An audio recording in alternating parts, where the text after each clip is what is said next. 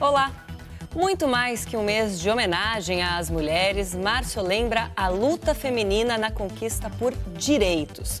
Os avanços na ocupação de espaços na sociedade, antes negados a nós, são evidentes.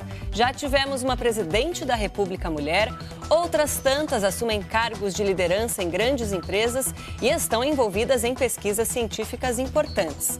No entanto, ainda há uma trajetória longa a se percorrer. Sou a favor. Ah, não sei. Depende. Sou contra. Opinião. Opinião. Nós vemos eh, as diferenças em termos de salário, em termos de, de, de tratamento também. Eu não tenho nada a reclamar até então. Eu acho que são iguais, sim. Eu acho que é uma luta né, constante da mulher, né? E fazer, inclusive na própria criação dos filhos, também já incutir isso na criança, né, para que as próximas gerações tenham essas oportunidades. A mulher ela trabalha, mas ela também tem que cuidar da casa, ela também tem que cuidar dos filhos, enquanto o homem fica exclusivamente com o trabalho. Acho que a gente tem mudado isso ao longo da, do tempo, né? Hoje já é um pouco diferente, mas esse foco ainda fica muito em cima da mulher. Todas as áreas, eu acho que existe aí uma, uma certa é, preferência por homens, eu acho que essa questão precisa melhorar. Para falar sobre a luta pela equidade de gênero, recebemos hoje Flávia Muniz, especialista de empoderamento econômico das mulheres da ONU Mulheres. Margarete Goldenberg, psicóloga e gestora executiva do Movimento Mulher 360. E Isabelle Anchieta, socióloga e autora do livro Imagens da Mulher no Ocidente Moderno. Agradeço muito a presença das três hoje aqui. Muito obrigada. Antes da gente começar a nossa discussão, eu acho que é sempre válido a gente esclarecer a diferença entre essas duas palavrinhas tão importantes, né? É, equidade e igualdade. Para isso a gente preparou aí na tela essa arte. Então, assim, aí é a igualdade, né? Três pessoas em três caixinhas e essa é a equidade, em que há uma compensação para que todas consigam enxergar e ter aí a mesma perspectiva, o mesmo ponto de vista. No caso aqui da nossa discussão, é, os mesmos direitos no mercado de trabalho, que infelizmente a gente sabe ainda são bastante diferentes entre homens uhum. e mulheres. Eu queria começar é, ouvindo da Flávia sobre como que está o Brasil nessa perspectiva mundial. A equidade de gênero no mercado de trabalho é um problema particular do Brasil ou no mundo a gente também observa uh, essa dificuldade e em que pé que nós estamos na comparação com outros países? Olha, Adriana, não é uma questão só do Brasil, é uma questão global. A gente precisa, em praticamente todos os países, colocar mais esforços para atingir a equidade de gênero, a igualdade entre homens e mulheres no mercado de trabalho. No Brasil, a gente tem uma situação bastante preocupante. Nós temos mulheres com mais dificuldade em acessar o mercado de trabalho, em permanecer no mercado de trabalho e em crescer no ambiente do seu trabalho. Então, nós temos muita coisa para cuidar ainda e muitos esforços que precisam da participação de todas e todos. Ao longo do programa, a gente vai falar sobre o que a gente ainda precisa, quais desafios ainda devem ser superados, mas aqui a gente está falando é, sobre uma causa, mas que não é também só uma causa. As empresas hoje elas precisam ter esse olhar uhum. para ser bem vistas, né, Margarete? A questão da equidade de gênero, da diversidade, da inclusão é um imperativo moral né? Afinal de contas, todos, todas, todos nós temos o direito, como profissionais qualificados, de ter oportunidades para entrar no mercado de trabalho sem discriminação, sem assédio. É um imperativo legal, né? E o arcabouço legal aqui no Brasil vem é, se fortalecendo muito nos últimos anos em relação é, a, tanto a racismo, a violência doméstica, feminicídio, né? legislação, então assim, a discriminação no trabalho. Isso vem avançando também, mas é um imperativo econômico. Né? Eu arrisco dizer que o imperativo econômico foi o que acelerou a centralidade da pauta da equidade de gênero como pauta estratégica. Está né? Tá mais do que comprovado. É, times diversos, equilíbrio de mulheres na liderança, traz inovação, disrupção, aumento da produtividade, da lucratividade, ampliação e fortalecimento da reputação, marca empregadora mais forte, portanto, atração de melhores talentos e retenção. É, e tudo isso está ligado a resultados de negócio. E as empresas mais antenadas, pioneiras, bem no, no mercado, é, sabem que isso é importante é, para as pessoas, para a sociedade, para os negócios. Né?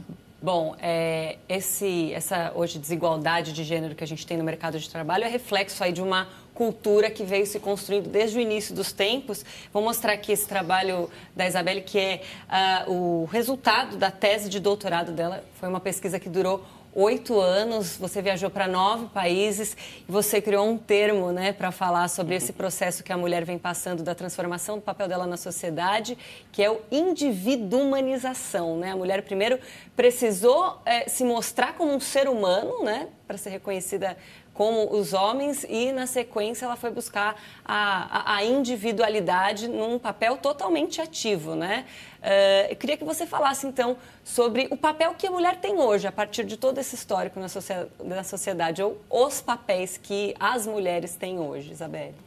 Perfeito, Adriana. Eu acho que é um neologismo que eu criei um pouco para entender esse processo longo que você já antecipou, e ele muito diz do que a gente chama de equidade e igualdade, porque de certa forma o individualismo é isso, a gente compreender que a gente tem algo profundamente em comum, que é essa humanidade, então seria a ideia de uma certa igualdade, mas que somos profundamente diferentes. Então a equidade diz um pouco dessas diferenças que também são importantes porque eu acho que a gente tem que parar de compreender apenas a equidade e a igualdade como uma questão de justiça, já é uma questão de prosperidade. Colocar as mulheres nas empresas é positivo para toda a sociedade, para todo o arranjo social, porque aí sim a gente tem colocado talentos e, escolhido esses talentos não em razão do gênero, ou seja, o gênero não pode ser nem um privilégio, nem um impedimento. Então, acho que é aí que está a grande questão. Essa individualização,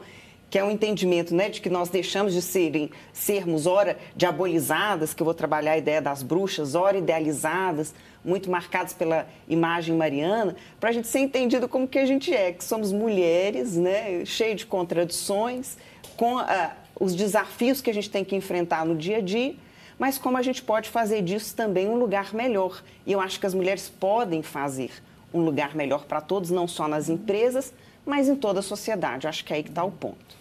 Bom, e nessa discussão sobre equidade de gênero, não se pode deixar de lado a questão racial. Por isso, nós convidamos a médica e diretora executiva da Anistia Internacional Brasil, Jurema Werneck, para falar sobre o assunto. Se a gente prestar atenção no Brasil, o que separa os brasileiros é primeiro uma linha de cor.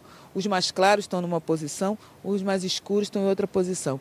E dentro da linha de cor, as mulheres estão sempre na posição inferior. Não é? Entre os brancos, as mulheres estão abaixo, entre os negros, as mulheres estão abaixo. Ou seja, nós estamos lá embaixo. É? Então, a, a, quantidade de oportunidades chega perto de zero. Não há oportunidades para nós. O que a gente faz é desbravar, lutar, lutar. E, e tem um funil grande demais. Então, é preciso que se faça, todo mundo faça um esforço para que a gente possa progredir só seguindo um caminho que é direito de todo mundo. A minha trajetória foi impulsionada por mulheres negras daquele lugar pobre que eu nasci, que eu cresci, daquele lugar onde as mulheres negras eram consideradas menos, consideradas menos que gente. E elas me empurraram e disseram: vai, vai. Eu herdei isso e é obrigação minha e de todo mundo como eu, que teve essa oportunidade que elas abriram, passar isso adiante. É obrigação. Essa questão da referência é bem importante, então a gente tem uma super referência, que é a Jurema. Recentemente, a nossa ministra da Igualdade Racial, Ineli Franco, eh, foi eleita uma das 12 mulheres do ano pela revista Time, a única brasileira a figurar nessa lista. O que está no radar aí da ONU Mulheres com relação a essa questão, de, de questão racial e de gênero? Está na base da ONU Mulheres no Brasil e no mundo trabalhar sempre as questões de gênero através de uma lente interseccional. A gente tem como base a interseccionalidade. O que é que isso significa? Que a gente precisa sempre entender as várias camadas que dão conta de explicar a opressão né, e a complexidade que é a vivência humana. Então, a gente não pode olhar para as questões de gênero sem olhar para as questões raciais, sem olhar para as questões de classe, sem olhar para orientação sexual, diversidade religiosa, tantas frentes. As mulheres negras no mercado de trabalho estão sempre em uma posição de menor privilégio, de menor oportunidade. A gente sabe que o rendimento médio da mulher preta e parda corresponde a 60% do rendimento recebido por homens brancos. Mesmo quando a gente olha para pessoas é, mulheres negras e homens brancos que foram para as mesmas universidades, fizeram os mesmos cursos, a gente vê esse tipo de diferença tão gritante. Então, ou a gente olha para todas essas questões através da lente da interseccionalidade, ou a gente vai estar tá reforçando é, diferenças que já são muito enraizadas no Brasil. Margarete, quais outros grupos dentro das mulheres que você apontaria como uh, aí que demandam aí mais esforços para a gente Sim. atingir a equidade? Em todas essas interseccionalidades de identidades, de marcadores sociais, o que acontece é que as injustiças e as barreiras elas vão se sobrepondo, né?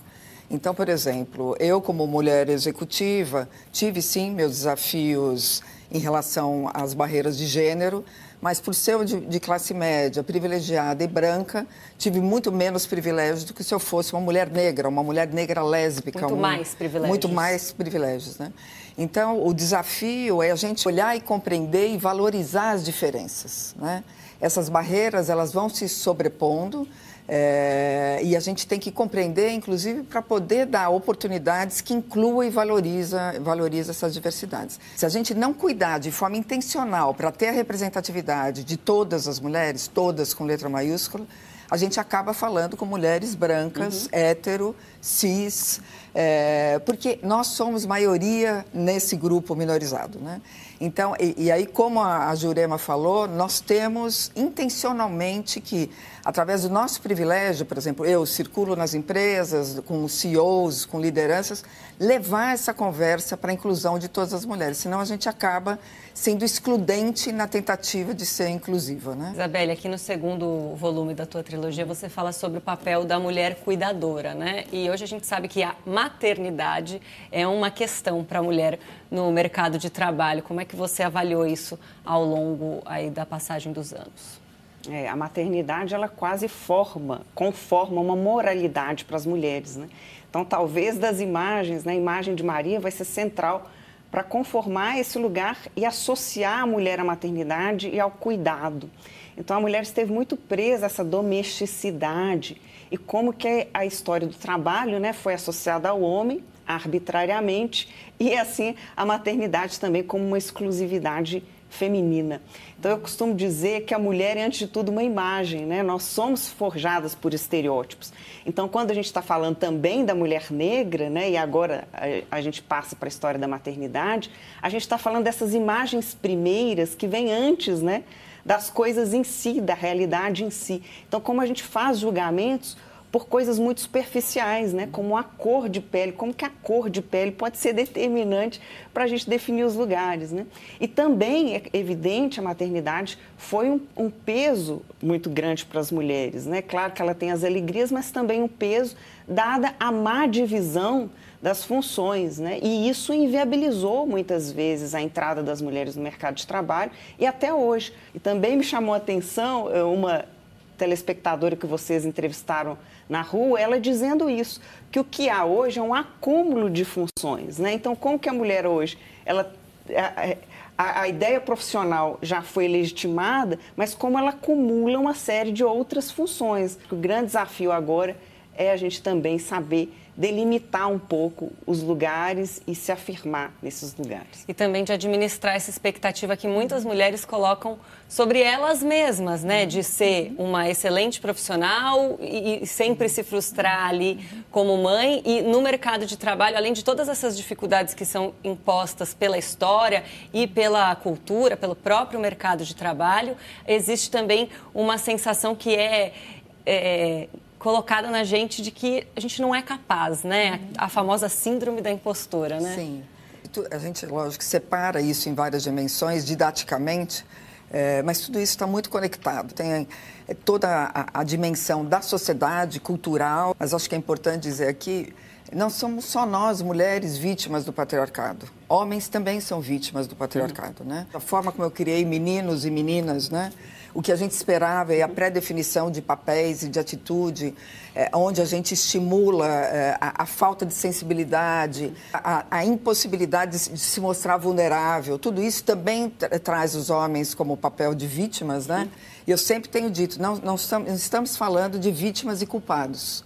Né? Nós estamos falando de todos nós, enquanto sociedade, Uma sermos responsáveis conjunta, né? e não culpados. Uhum. Né? Eu gosto muito da palavra responsabilidade coletiva e não culpados pra, por fechar esse gap, gap civilizatório. Né? É, e os, os impactos nas próprias mulheres. Né? Nós, mulheres, acabamos por introjetar muito do que foi nos dito desde a criação, dos papéis sociais, na, na publicidade, uhum. é, na aprendizagem, na escola, o cuidar é, acabou sendo, vamos dizer, o eixo central da nossa, da nossa existência. Né? Tanto que muitas cuidam do espaço de trabalho. Né? E isso acaba nos trazendo a sensação, é o que a gente chama do fenômeno né, da, da síndrome da impostora, que é comum, é, todos têm, tá? mas é mais comum em mulheres, quase 70% das mulheres, aonde a gente não acredita, quando a gente chega lá, é, num cargo bacana, uma oportunidade legal, muitas vezes a gente duvida da nossa própria capacidade. Né? Para você ter uma ideia, eu trabalho há mais de 40 anos, né? e ainda hoje, quando alguém me aplaude e fala que estava muito bacana, eu fico pensando, nossa, mas será que foi tão bom assim mesmo? Eu acho que eu sou... Um dia alguém vai descobrir que eu sou uma fraude, eu penso. É, que é essa síndrome da gente entender que a gente chega lá não em função das nossas competências e qualidades, mas por alguma sorte, é, por algum acaso, né? sem é, acreditar, com a autoconfiança abalada. Né? Isso é, é, essa é uma síndrome que a gente precisa identificar para poder trabalhar e superar. Né? Dados da Index Nature, entidade que reúne informações sobre a produção científica no mundo, apontam para uma redução de até 20% na participação feminina na publicação de artigos no primeiro mês da pandemia de Covid-19. Um passo atrás para uma realidade em que as mulheres, em especial as negras, ainda são menos favorecidas. Sobre isso, vamos ouvir novamente a médica e diretora executiva da Anistia Internacional Brasil, Jurema Werneck. O primeiro desafio é botar em, em, em curso diferentes mecanismos e políticas públicas para derrubar essa barreira que o racismo é. Não é? não é que a gente não tenha competência, não é que a gente não se esforce, não é que a gente incida e busque espaços na, na, academia e nas ciências. Acontece que muitas barreiras são interpostas. Desde quando a gente é pequenininha, onde se acredita que a gente não tem, se diz por aí que a gente não tem inteligência suficiente, até quando a gente vai angariando conhecimentos, currículos, não é? mas não angaria oportunidades. Segundo, colocar as oportunidades iguais para todo mundo. O que significa? É, oportunidade igual não é tra tratar todo mundo igual, não é nivelar assim que, que acaba desequilibrando porque há uma desigualdade. O que uma mulher negra precisa para poder exercitar o seu talento na ciência?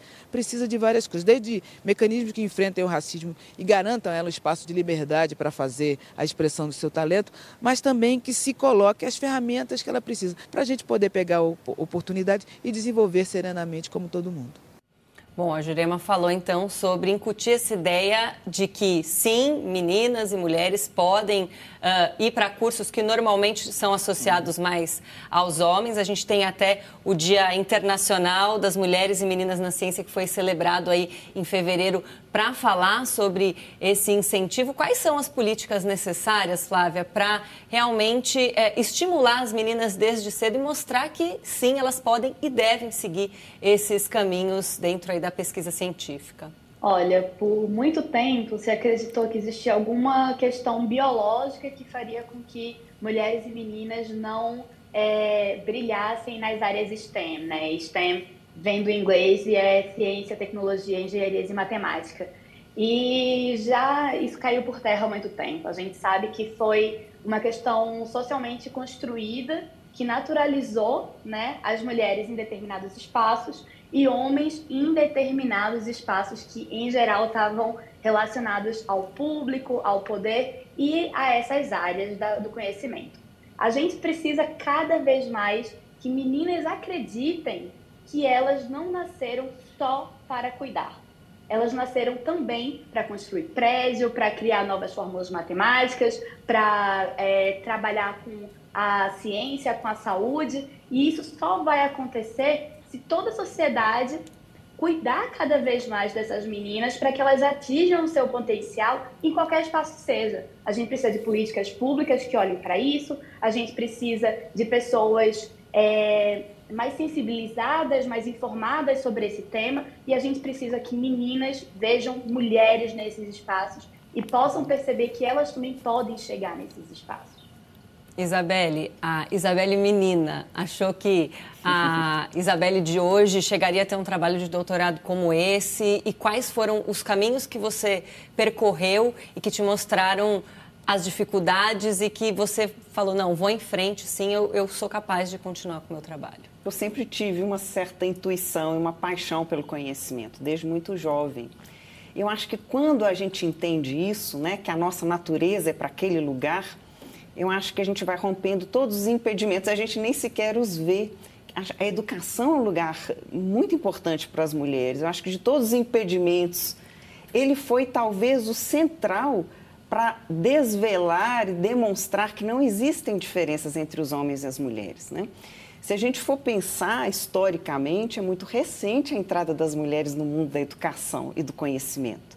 As mulheres puderam entrar nas universidades no século XX em tão pouco tempo o quanto as mulheres já contribuíram para a ciência.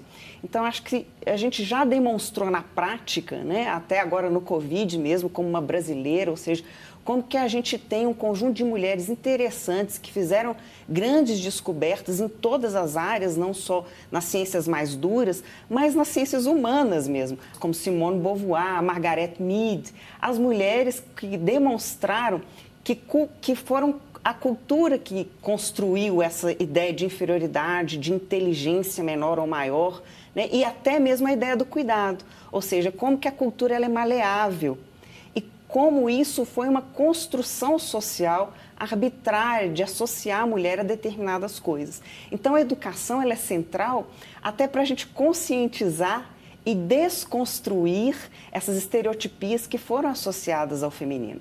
Eu acho que eu sempre fui muito interessada em desconstruir estereótipos. Eu sempre tive uma certa desconfiança de que esse lugar é, que era determinado para a mulher não era da minha natureza, minha natureza era outra. Queria que vocês deixassem um recado final sobre o que, que vocês consideram prioritário para a abertura desses caminhos, para que a gente, de fato, alcance a equidade de gênero, começando com você, Margarete.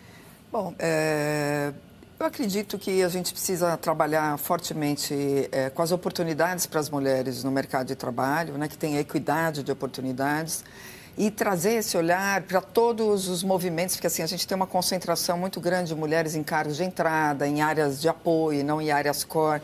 Isso não é equidade de oportunidades, né? Então, é, é, o avanço tem que ser em equidade salarial, em oportunidades de desenvolvimento. A questão da maternidade, as empresas têm um papel importante para a mudança dessa percepção e tem muitas empresas indicando esse caminho, né? A parentalidade, na verdade, a família somos todos nós, né?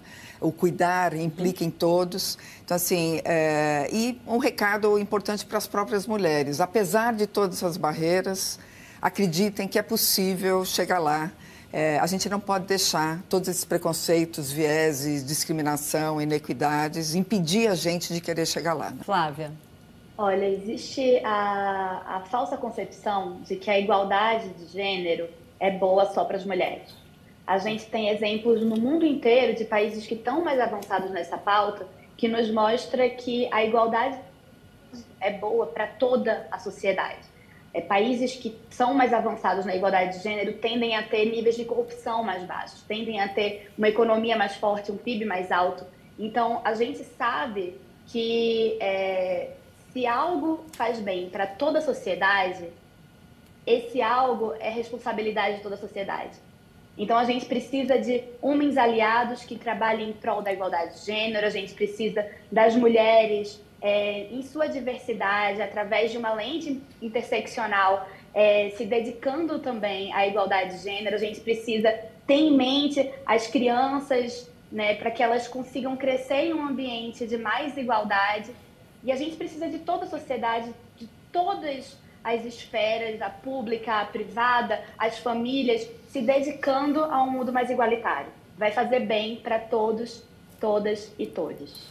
Isabelle, seu recado final. Eu diria que a gente pode ter um retrato talvez muito negativo, né? ainda mais vivendo no Brasil, onde a gente tem números tão complicados sobre as mulheres, as mulheres negras, violência, etc.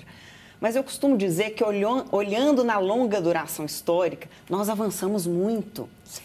E principalmente numa coisa que eu acho que é central, que é o autogoverno de si. Hoje nós podemos escolher com quem nós vamos casar, se vamos nos separar ou não, que isso também até foi uma questão que foi impedida das mulheres, né? A gente pode escolher as nossas carreiras e ir definindo todas essas coisas.